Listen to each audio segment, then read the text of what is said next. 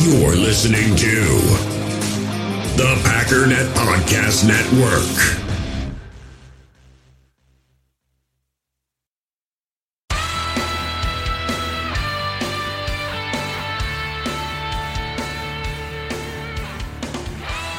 Ladies and gentlemen, welcome once again to the Packernet Podcast. I am your host and resident panelist, as always, Ryan Schlip. Check us out online, packernet.com. Find me on Twitter, pack underscore data. Well, today is officially day number one of new computer. So um, she's already running quite a bit quieter, and since the furnace isn't going, it's a good start to the day. So, so far, so good. And um, again, I just I can't thank you all enough. I promise I was not asking for anything. I just was complaining because that's what I do. I was already in the process of saving money, but obviously the timing was not great because um, I need something now. but my plan was hey, in about maybe 10, 11, 12 months, I'll have the money to be able to buy myself a computer that doesn't just shut itself off and whatnot. And lo and behold, you all did it in about a week. So, again, thank you all so much for that. I figure the best way to probably repay you is to make sure that there is a podcast every day and to uh, pump out all kinds of uh, whatever goodies I can come up with. So that will be the plan. I do want to mention something else. I've been blathering on on social media, but it, it's sometimes it's hard to articulate. Oh, there's the furnace. What exactly I'm talking about, especially on Twitter with so few characters. This is in regard to the NFL draft. So if you're not interested, then well, you're you're just not going to be interested. But I've had an NFL Draft YouTube channel for a while, and I've had an NFL Draft Facebook group for quite a while. And one of the things that we've done in that group over the last couple years is we have um, done group mock drafts, and it is always horrible. Trying to get everybody organized enough and trying to coordinate everything. I mean, it just took hours and hours and hours. It was a nightmare. I mean, I had somebody that was helping me through that process. Him and I would try to sort through it and get people to respond, and it just it was a nightmare. So I, I mean, I, I literally on Twitter would reach out to the Draft Network and a bunch of other um, places that have these draft simulators and say, you know what feature you need more than all this other nonsense? Multiplayer.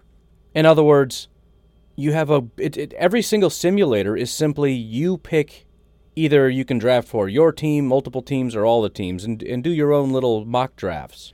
That's nice, but what would actually be fun is if you could get 32 people to get together. Everybody picks a team and we all do a mock and you can trade and everything. How much fun would that be? And nobody would do it. Or, or you know, some people would hint that they're working on it, but it's a lot of work, whatever. Well, yesterday, the day in which I'm supposed to get my computer, so the timing could not have been any better, I have somebody reach out at like 5 o'clock in the morning, like, hey, uh, I just joined your group my mock draft group. He's like, I got this site where you can, you know, you and a group of people can do mocks together. Just wondered if I could post about it in the group. And I was like, hold on, just flip and pause a second here because I'm I'm just on my way to work.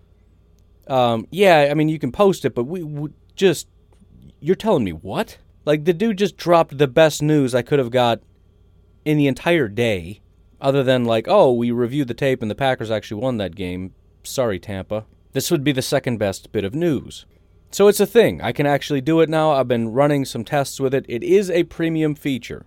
But for those of you that are that are diehards, that are running mocks constantly, daily, weekly, whatever, in my opinion, it's kind of a no-brainer because this is this is beyond fun. It's also going to be much more realistic. With with every single one of these mock draft simulators, you look at it and go, "Well, this is stupid." And that's not to say your friends that you bring on board aren't going to also be stupid but it's going to be probably a little bit more realistic, especially if people are paying for it, which actually makes it better. It's kind of like fantasy football. You feel like it's better if you don't have to pay, but it actually sucks more because nobody cares and nobody pays attention. Nobody tries and people just do ridiculous things. If somebody's going to pay money to join a group and draft a long snapper at pick three, that's, I mean, all right. I guess that's kind of an issue. But, anyways, the point is, I'm, I mean, I was going to do it yesterday, but that was ridiculous. I got home, I got this computer set up, and there's no time ever that's how I get, right? I get excited about something. It's like, let's do it like this second. How about how about right this second? How about I quit my job and we just do this right now? But moving forward, I want this to be a big part of what I do. Um, I just started doing mock drafts. I've been doing mock draft videos on my YouTube channel for a long time. I would like this to be a feature. It's obviously going to be much easier to be a feature when you know tens of thousands of people, hundreds of thousands of people, however many people know about the site, signed up for the site, are a part of the site, as opposed to now where it's like he's just getting the word out and seven people use it. So I'm encouraging you um, to go ahead and use it. The name of the site is Walk the Mock and I had a real serious problem because in my brain it said Walt the Mock, and I was like, "Does this have to do with Walter football? What is this? What the heck does that even mean, Walt the Mock?" I was like, "I can't find the site anywhere. I think he's lying to me." It's Walk, W A L K, the Mock. And the other benefit, not only is it extremely cheap, I think it's five bucks a month or thirty dollars for the whole year, but you can get February for free if you sign up before I think like the 14th or something. So there's no reason to not get in and just play with it. It's just sign up. The code is FreeFeb get in there and uh, do that thing, do that voodoo that you do. Um, because when I start doing live mock drafts, I want to make it be a live mock draft with human beings and not robots. I just I don't I don't know. I'm I'm very excited about it, and it's cool the way they have it set up. It's you know there's like a countdown clock and all the big dramatic music and text that says that the Jacksonville Jaguars select dot dot dot, and then bang there's the the player. Again, there's trades and everything else. So I I just it's, it's going to be very cool. Just the sooner we can make it cool because everybody realizes it's a fun thing to do and signs up, the better. And this is not, I'm not getting any kind of kickback. Believe me, I tried. I was like, dude, I'm going to be throwing so many people at you. Help me out here, man. He said the best he could do was hook me up for free, and he gave me an additional uh, free giveaway, and I already gave that away to somebody that supports me on YouTube. So that's already done. I may actually do an additional giveaway because, again, it's not that expensive. So it wouldn't be the worst thing in the world for me to do as a giveaway. But we'll, we'll, we'll get there when we get there, all right? Just in the meantime, go sign up and let's have fun. In fact, I'm going to be doing it like multiple times today. The cool thing is you can actually do it on your phone, and because it kind of takes a while, the, the minimum that you can set is one minute per turn. You can set up text alerts. So you don't have to sit there and watch it. It'll text you when it's like two picks away from your turn, and you can go back in. So you can just join a mock, set up a text alert, and be like, all right, hit me up when the Packers are about to pick. I don't know, just it's pretty cool. So again, walkthemock.com. Check it out. Anyways, what are we talking about today? Let's pull up the old notesy notes. Oh yeah, Jim Leonhard. Um, I want to talk a lot about Jim Leonhard because everybody wants to talk about Jim Leonhard, and I want to talk about Jim Leonard, and it just kind of works out that uh, that's a thing. Now, I, I fully acknowledge that a lot of this is silly, right? It just everybody wants him. I mean, it's it's sort of the perfect combination of everything. Everybody loves Wisconsin guys. Everybody loves Badgers. Everybody loves young coaches, and everybody kind of likes college coaches because it always feels like they're extra smart. You know, they're on the cutting edge. They know stuff the NFL guys don't know. So you just it's just the perfect meld of everything every fan wants. But of course, what Matt LaFleur and them are looking for is different than the things that I just laid out. So it's part of this is a little bit silly, but at the same time, it doesn't seem like a terrible option. I want to run through a couple things that I learned about Mr. Jim Leonhard, which, based on the spelling of his name, I may or may not stop start calling him Lionheart. I know it's actually like Leon Hard, but that's that's very not something that I want to call him. But it's close to Lionheart, so I might call him that. Let me know what you think, although I don't super care what you think because I do what I want. So here's the first thing that I learned um, while looking into him, especially in his playing career, because the the problem some people have about him being a college coach is well, he's a you know he's a college guy and he knows how to defend against college offenses. What does he know about NFL offenses? Well, the benefit is not only did he play against NFL offenses, he played for a bunch of defensive coordinators who taught him NFL scheme. So actually, it's somewhat impressive for him to go to the college ranks being an NFL guy. Everything he knows is NFL style defenses. And he had to sort of reinvent himself when he went to Wisconsin to learn about what offenses are doing and, uh, you know, take what he learned and adapt it to the college level. So it's, it's kind of like we're reverse engineering it. Like, well, he's a college guy. He has to learn how to be an NFL guy. Well, no, he's an NFL guy that had to learn how to be a college guy, and then he has to come back to the NFL. Worst case scenario, he just switches back to the NFL guy and doesn't bring any college stuff with him. But here's what I found out it's kind of crazy. First of all, his first ever defensive coordinator when he played for the Buffalo Bills in 2005, you know who that was? It was Jerry Flippin' Gray. Jerry Gray. So if he were to be our defensive coordinator, you would have Jerry Gray, who was his defensive coordinator. He is now Jerry Gray's defensive coordinator. 15 years later, 16 years later, he be, the, the guy that Jerry Gray coached as a defensive coordinator became his defensive coordinator. Anyways, he played with Buffalo for a while. In 2008, he ended up signing with the Baltimore Ravens. The Baltimore Ravens defensive coordinator at that time in 2008 was Rex Ryan. Here is what I learned Rex Ryan, that style of defense, loved, loved, loved, loved Jim Leonhard. Whatever it was about Jim Leonhard, I don't know, but they absolutely loved him as a football player and needed him for their scheme. How do I know that? The very next year in 2009, Rex Ryan got his head coaching job for the Jets. Who did he bring along? Jim Leonhard. I don't exactly know the specifics. I didn't care enough whether he ended up getting cut, whether his contract ran out, or whether it was a trade. I don't know. Bottom line, he in some capacity became available and Rex Ryan snagged him to play for the Jets. Who was the Jets defensive coordinator under Rex Ryan? It was Mike Pettine. So Mike Pettine was his defensive coordinator. Rex Ryan was his head head coach after playing under Jerry Gray. In 2013, so we're talking about four years later, something to that effect, when Mike Pettine moved on to Buffalo, which my understanding of this situation is Rex Ryan knew that the whole crew was about to get fired. So he turned to Mike Pettine and some of the other guys and said, Get out of here. This thing is falling apart fast. Get out. So he left. What did Mike Pettine do in 2013? He brought in Jim Leonhard. Jim Leonhard went to Buffalo in 2013. Mike Pettine was in Buffalo for a while, gets a head coaching job in Cleveland. What do you think he did? You guessed it, he brought in Jim Leonhard. Jim Leonhard followed the Rex Ryan Mike Pettine tree everywhere they went.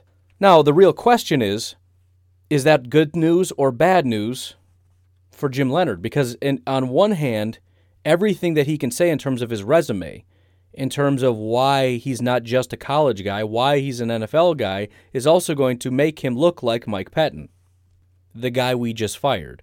So his job is going to have to be to convey that he is sort of a Mike Pettine, Rex Ryan disciple, but also entirely different. And really, it, it, I don't think there's anything about a Rex Ryan style defense that implies passivity. I think you can have that style of defense and be incredibly aggressive. In fact, there's I don't think there's anything about the 2013 Buffalo Bills or the 2009 through 2013 uh, Rex Ryan Jets that people would say is sort of a passive bend don't break defense. These were some of the most stingy, horrible, awful defenses you've ever faced. I mean, technically, Mike Pettine had just left Buffalo at that time, but it was in 20. It was the 2014 Buffalo Bills that year that the Packers uh, were 12 and four, and one of their losses was against Buffalo. They, I mean, they very rarely lost. They had won nine of their last ten in a row. They come up against Buffalo, which was not a very good team, and they ended up winning um, 21 to 13. This dominant, dominant offense. And in 2014, again, the Packers had the number one offense in football. Not against Buffalo. Again, just stingy. Again, that was technically Jim Schwartz, but it was just the very next year. Interestingly enough, it was also Nathaniel Hackett was the offensive coordinator. It's amazing how these guys just they just circulate. it's just the same guys recycling over and over again. Nathaniel Hackett was the offensive coordinator of the 9 and 7 Buffalo Bills. And again, would you think that that guy would get jobs? No, he went everywhere he went, the offense was garbage. Then he comes here and it's great, and it's like, well, you got to give this guy a head coaching job. Like, if you want, don't ask me why this turned into a dunking on Nathaniel Hackett thing, but it's just again, it's just weird because reputations just shift so quickly. Nobody here was happy that Nathaniel Hackett came along, and now everyone's like, "Well, he deserves a ton of credit for what he's done for this offense." Okay, all right, that's fine. I don't know. Again, the coaching thing is so weird to me. It's not the players, it's the coaches, but it's also not the coaches, it's the players. There has to be this weird blend of just the right mix. There is a right coach out there for this team. And that coach isn't the same coach as somebody else. And I don't exactly know how to explain that. There's a right attitude and a right scheme for this locker room. And the Packers have to find that. I'm sure there are some universal truths out there in terms of good coaches versus bad coaches, but um, a lot of it is, it just has to be individualistic. I mean, it's just it's down to each individual locker room, the, the individual players. It's just it's such a weird thing. That's why it's so hard to even comment on this. Like, who do you think we should hire? I don't know. I have no idea. It's kind of like food and toppings, right? Like, well, what's the right topping? For what? Well, the, I mean, the best topping. Just tell me what topping we should get. I, I, I literally uh, ketchup. I don't know. Why would you put ketchup on cake? That was terrible. Well, didn't, cause you, I didn't know. I don't know. It was good on that other thing. Well, it's because the other team is fries and we're cake. You don't put ketchup on cake. You should have picked frosting, stupid. But then you, you got a fan base that this is this is uh, you think it's stupid. This is a great analogy. You'll watch a team hire ketchup and get mad because that team, fries, did really, really well with ketchup. See, I knew we should have hired ketchup. You bunch of stupid people. I said ketchup. Well, I hate to tell you, wouldn't have been very good on our cake. So the problem is, I don't know what topping is going to be good for our food. I don't know what the combination is. The idea here is that Brian Gutekunst and Matt LaFleur understand what kind of food they have and what kind of topping they need. And they just have to go out, do some interviews, and find out. You know, it's, it's sort of like you can't see what kind of topping it is. Like, is this ranch? Is it uh, salt? I, you know, that you have to sit down and do the interviews and have them describe it. Well, I'm a liquid. All right, liquid. That's pretty good. Are you sweet or savory? Savory. Okay, savory. Interesting. Savory. So, savory liquid. How would you describe the color? Very red. Oh, red. Interesting. Okay. Yeah. Uh, I don't think this is going to work out. This is not really describing a cake topping. So, thank you for your time. Now, that doesn't mean he can't get a job somewhere else and be successful. It means it's not a good fit for our team. And again, the reason I like the analogy is because we've seen it. We've seen guys be terrible in a million different instances and still get jobs. And then they get a job somewhere, and it's like, why did you hire that person that's stupid? And they're successful. Like, well, okay. I don't know, man. I, I just, I don't, that doesn't make any sense to me. Very rarely is somebody just successful everywhere they go. The only person that I know of that um, has been successful everywhere they go is Jack Del Rio. He's one of the guys eh, that I looked at. Um, I think there might have been some others. Uh, there was somebody in Pittsburgh that I mentioned we should hire as our head coach because he just everywhere he goes, things get very, very good, and um, everybody got mad because they didn't, you know, I don't know, they didn't like the person for some reason. But that's all I have to go on. Like I don't know, man. They're a topping that seems to go on everything. I don't know what kind of a topping goes on literally everything because you throw cake in the mix and it's like eh, I don't know about that anymore. Otherwise, you'd say like salt. I mean, it's good on most stuff.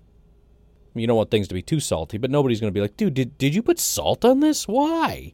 You talking about the steak? Yeah, don't, don't, dude, don't put salt on it. Only salt fries. Bacon would be weird. That's unnecessary. But I don't know that you'd be mad about it, as long as it's not too much. It'd just be kind of stupid and weird. But that's, that also kind of works with the analogy, too, where sometimes you just get a guy that's like, you know, they're not really helping, but they're not really hurting it. I kind of feel like that's what Mike Pettine was. Mike Pettine was salt on our bacon. Like he kind of made it a little bit worse, but it's kind of like, eh. It's just it's just a little too much salt, but otherwise this is good bacon. Well, Mike Pettine is that salt. You know, it's still good. I mean, it's delicious. It's bacon. It's like, well, yeah, I know, but we shouldn't.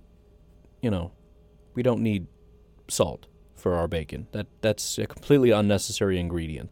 So we got to go out and interview what, like brown sugar or something. If we can find brown sugar, which, depending on who we hire, might actually be a decent nickname. I, you know, it's not going to be Jim Leonhard. I'm not going to call Jim Leonhard Brown Sugar, although it would be a funny, ironic nickname. And nobody but the people listening to this podcast would understand it, so it would be hilarious. Because that's my style of humor, by the way. Saying things and everyone goes, What are you what are you talking about? That's so random. Yes, it is. And that's why it's funny. I would love to meet Jim Leonhard one day and just be like, What up, brown sugar? oh. This is why, even if nobody was listening, I'd still do a podcast. I wouldn't even listen back to it. I would just record it and delete it and then go to work or just save it in a file. I just need to start my day like this. Jim Leonhard. I've come up with two nicknames for Jim Leonhard today, so you're welcome. Technically three if you have any interest in Leon Hard, but um, again, I might scratch that from the list. So, anyways, again, um, It's it's. I mean, if there was just an issue with the Rex Ryan scheme in general, in other words, we just need to get away from that entirely. Which I think there's so much depth to it that what we saw with Mike Pettine was just. I mean, there's so many different. It's kind of like uh, like I've talked about with the West Coast offense. Technically, Mike Mc, uh, Mike McCarthy is his name, and Matt LaFleur both run a West Coast offense. I don't know how Mike McCarthy was West Coast, but somehow that's what he was. Very, very different offenses right? And so the Rex Ryan defense obviously evolved. Rex Ryan did it a little bit differently than Mike Pettine. Mike Pettine did it differently than Mike Pettine, depending on where he was. I guarantee you the, the Buffalo Bills and the Green Bay Packers were very different Mike Pettine defenses. A ton of similarities. But again, I, I, I it doesn't provide a lot of answers other than if if if Jim Leonhard comes in for an interview and sounds like Mike Pettine, it ain't going to work. If Jim Leonhard comes in and says, I am a more aggressive, attacking, stingy version of Mike Pettine, that might be the best case scenario. Um, the reason being, they hired Mike Pettine for a reason. They like that style of defense. They didn't like the passivity. They wanted to, they need to be more aggressive. The benefit of sticking with a similar scheme, not the same, but a similar scheme, in other words, guys stand in similar positions, similar concepts, is that the guys kind of already understand the terminology and all that kind of stuff. So there's familiarity. So there's not a whole we need to completely tear this down and build from the ground up. So that can be a benefit, but it's a tough balancing act. You don't want to fire Mike Pettine and then bring in a guy that is Mike Pettine but doesn't have as good of an understanding as Mike Pettine. Obviously, Pettine and Rex Ryan understand that defense better than anybody. I mean, what's he going to do? Call up Mike Pettine and be like, hey, what do we do in this situation, man? I need your help. Does he ask Jerry Gray, who was his defensive coordinator? like, hey, man, remember back in the day when we did that? Why do we do this? So, again, they're not going to interview him if they're looking at him going, ew, that's Mike Pettine, we're out of here. But I do think that's going to be his challenge. And, and I think he's going to pass that test because if you look at the Wisconsin defense, it's not passive. In fact, one of the exciting revelations as we were talking about Jim Leonhard in the uh, group Discord, um, Coach Hahn piped in and mentioned that he had actually um, got to meet in some capacity, um, Jim Leonhard. I mean, Jim Leonhard obviously is a, a bigwig out here in Madison, Wisconsin, which is where Coach Hahn is in this area. He is a high school coach, so there's some crossover acquaintance, whatever. So they, they had had some kind of a uh, I don't know if it was a, a, an online virtual class, and Jim Leonhard had done some little bit of teaching, and uh, Coach Hahn was obviously blown away, which you know doesn't mean a ton to me because I'm sure it could have been any defensive coordinator from any team, and um, you know, coach would have been blown away. And I, I, me sitting there, I would have just been like, I don't know what's going on right now. This is stupid. But the the interesting part about it is that the way he described the defense was actually kind of similar to Todd Bowles. And I went back and watched, and I posted it on Twitter. If, if you want to watch a good version of the Badgers defense, and, and I did cheat a little bit, um, I used PFF and found w- when they were. Why does it say it's my birthday? Twitter is saying it's my birthday. It's definitely not my birthday. Oh, it's my birthday from when I joined Twitter. Is that what you're talking about? That's stupid. Who cares? Why would I, why would anybody celebrate that?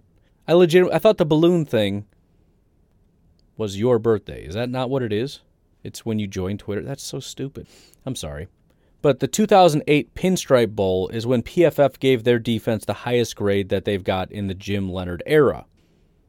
I had initially posted the 2017 game against Miami, and um, I started watching it, and I'm like, dude, the Badgers defense is kind of getting run over here a little bit. This doesn't seem doesn't seem great. And it turns out that they'd played them two years in a row, and uh, you know.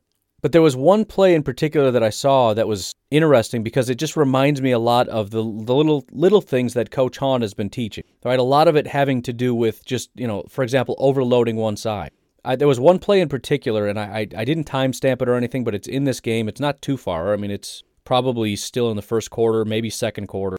But Miami is probably around their own 20 yard line, just to give you some perspective on what was going on. I don't think they had gotten a first down yet, but there was one play in particular where they had a linebacker come on a blitz, and they had the two guys on the left side of the defensive line. What they did was the defensive end, the, the guy all the way on the left, he went real hard around the outside to pull the right tackle as far away as he possibly could. Then the left interior defensive end, or defensive tackle, I guess. I don't really know how many guys were down there, but whatever, you know what I'm saying. He, he didn't really stunt because he didn't go around anybody, but he went hard to the inside of the right guard. So this kind of pulled the two guys away, right? The right tackle is going hard to his right. The the left the right guard is going hard to his left because he's trying to stop this guy from getting to the inside between him and the center. The center was occupied by somebody else who ended up dropping.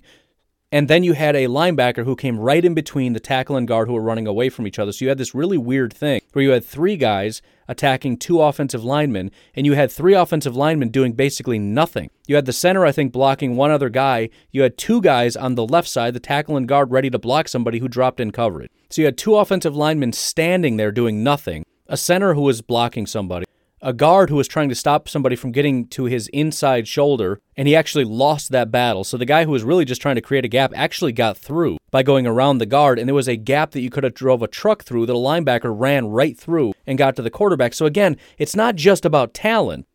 It's about creating opportunities to where your guys just can't lose. That linebacker is not going to not get to the quarterback. He I mean, again, he could have laid on the ground and done barrel rolls through that that hole and not touched anybody. There was such a huge gap there.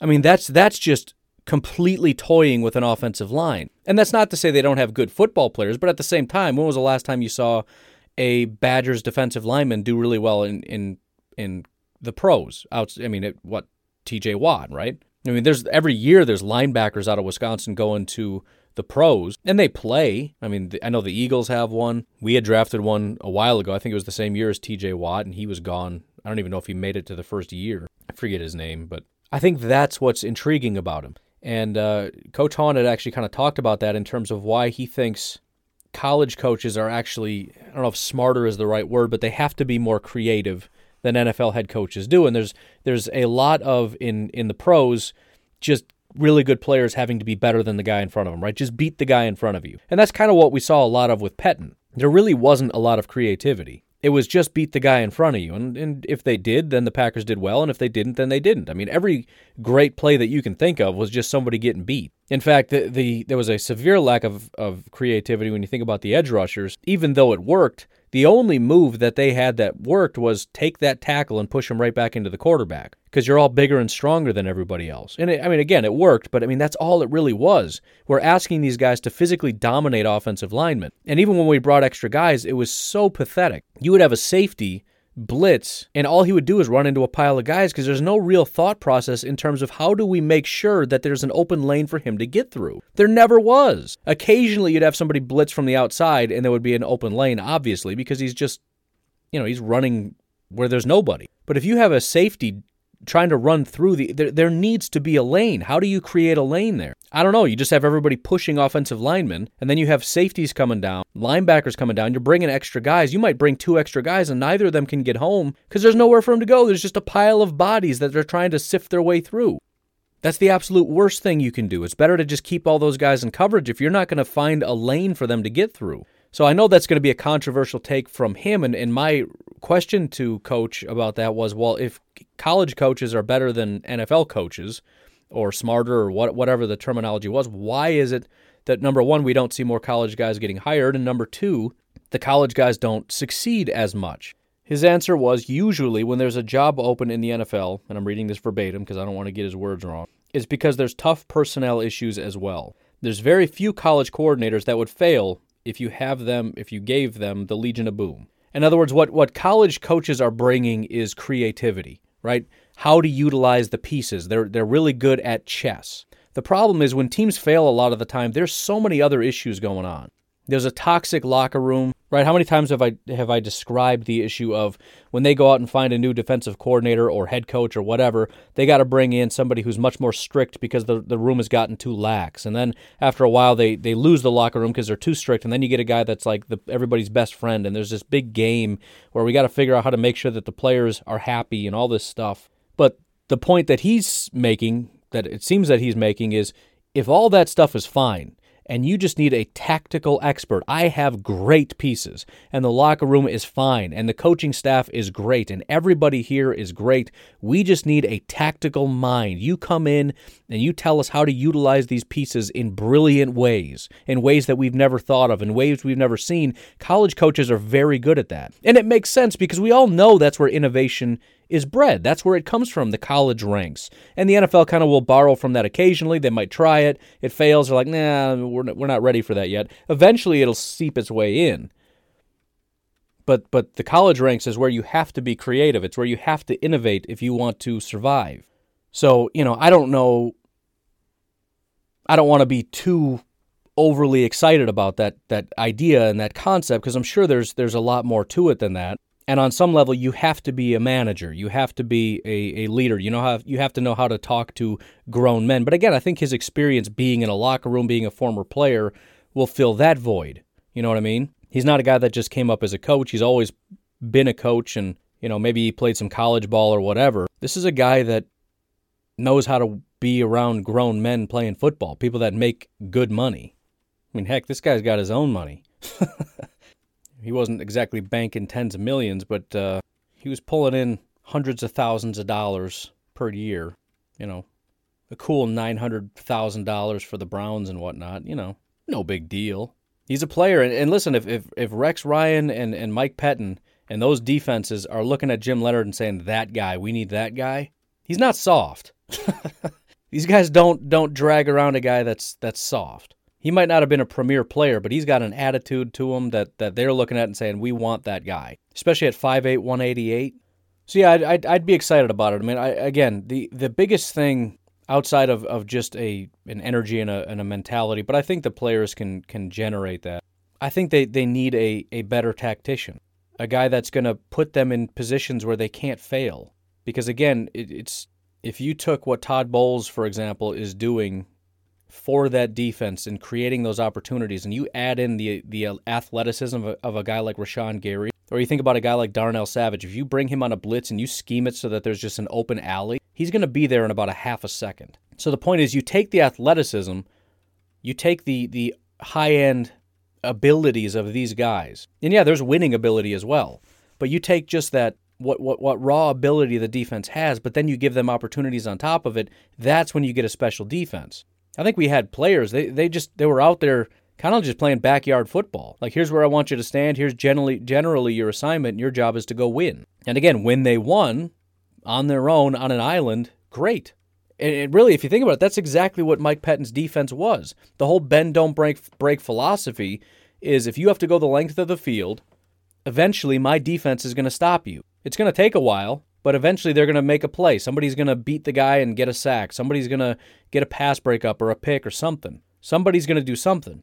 But again, you don't even hardly need a, a, a, warm body to be defensive coordinator to call that stuff. And I know there's more to it than that, and I'm being overly harsh, but generally that's that's kind of the thing, especially when even on, on third and shorts, you're kind of just cashing it in. Like, ah, just give it to him.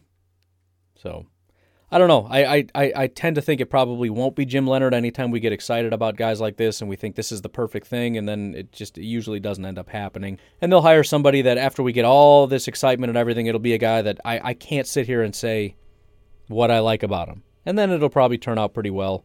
And, um, you know, then, okay, well, then, then, then, then that was a waste of time.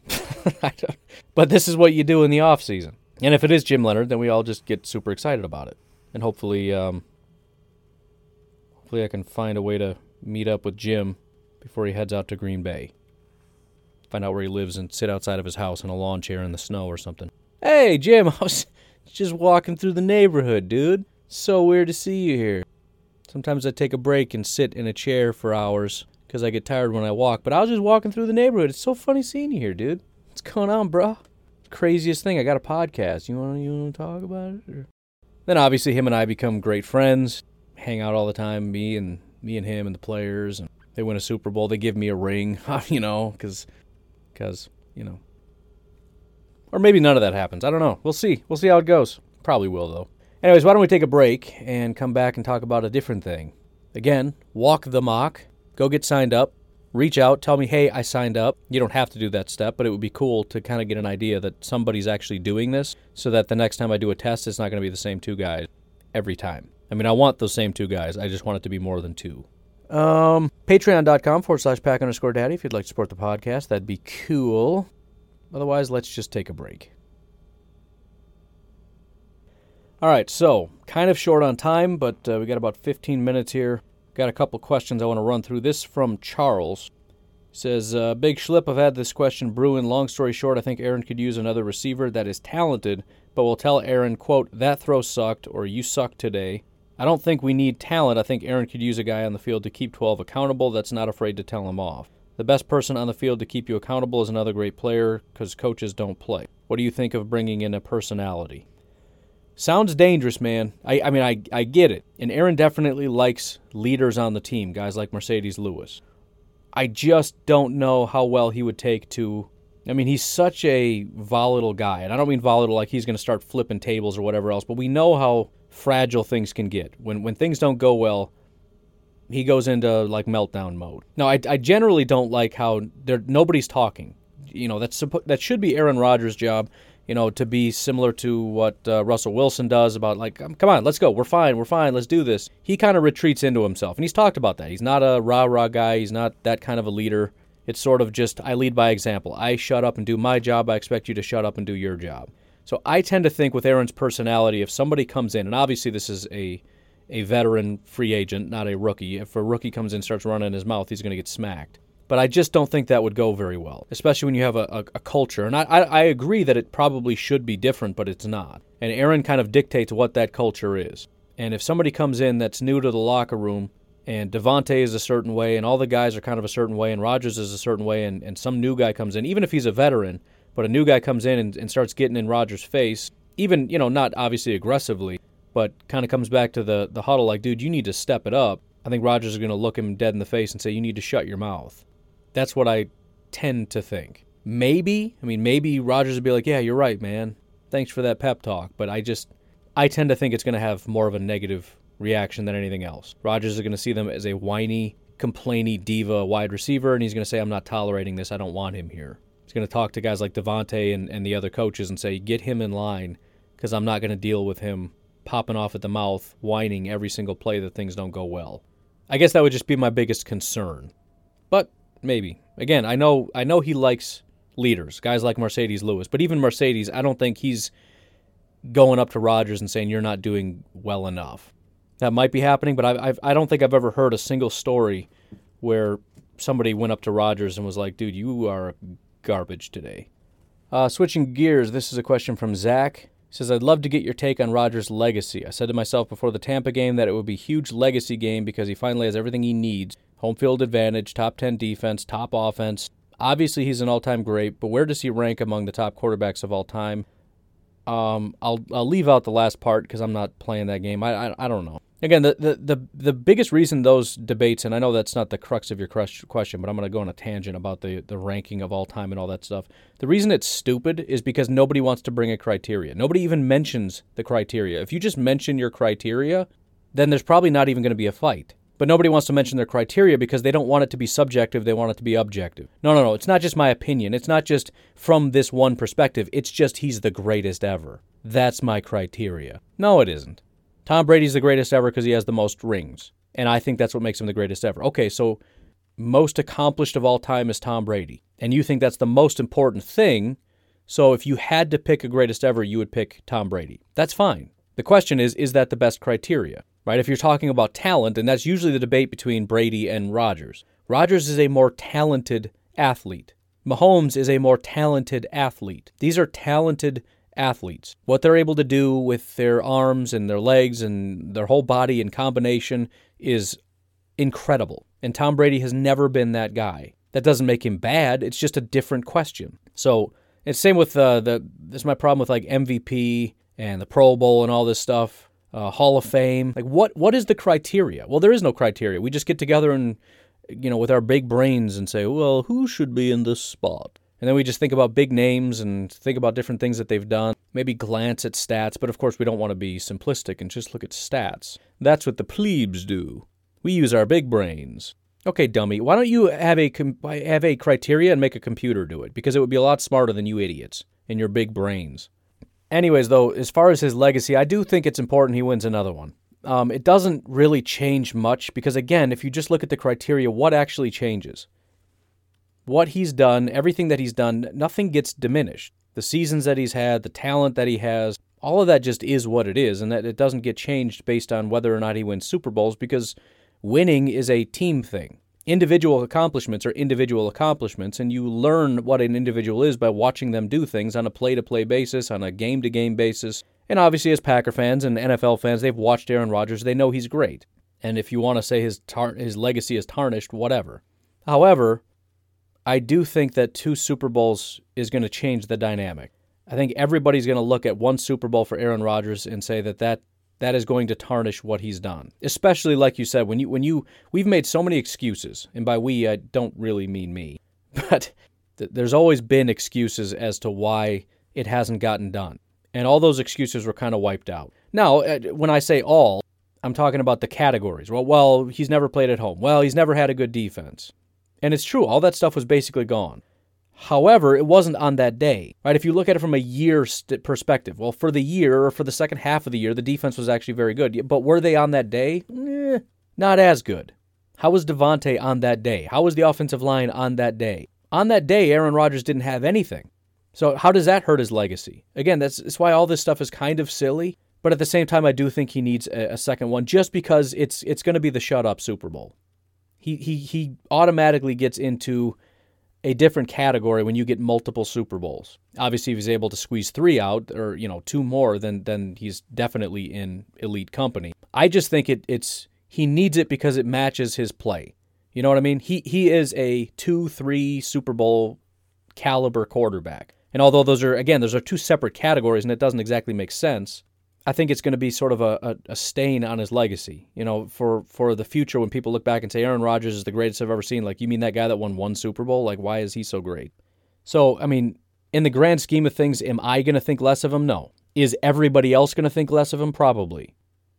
Because again, although it's it's you know you, you got to take everything by itself. Everybody wants to just zoom out and look at these broad categories. How good you are is dependent on how many uh, Super Bowls you have.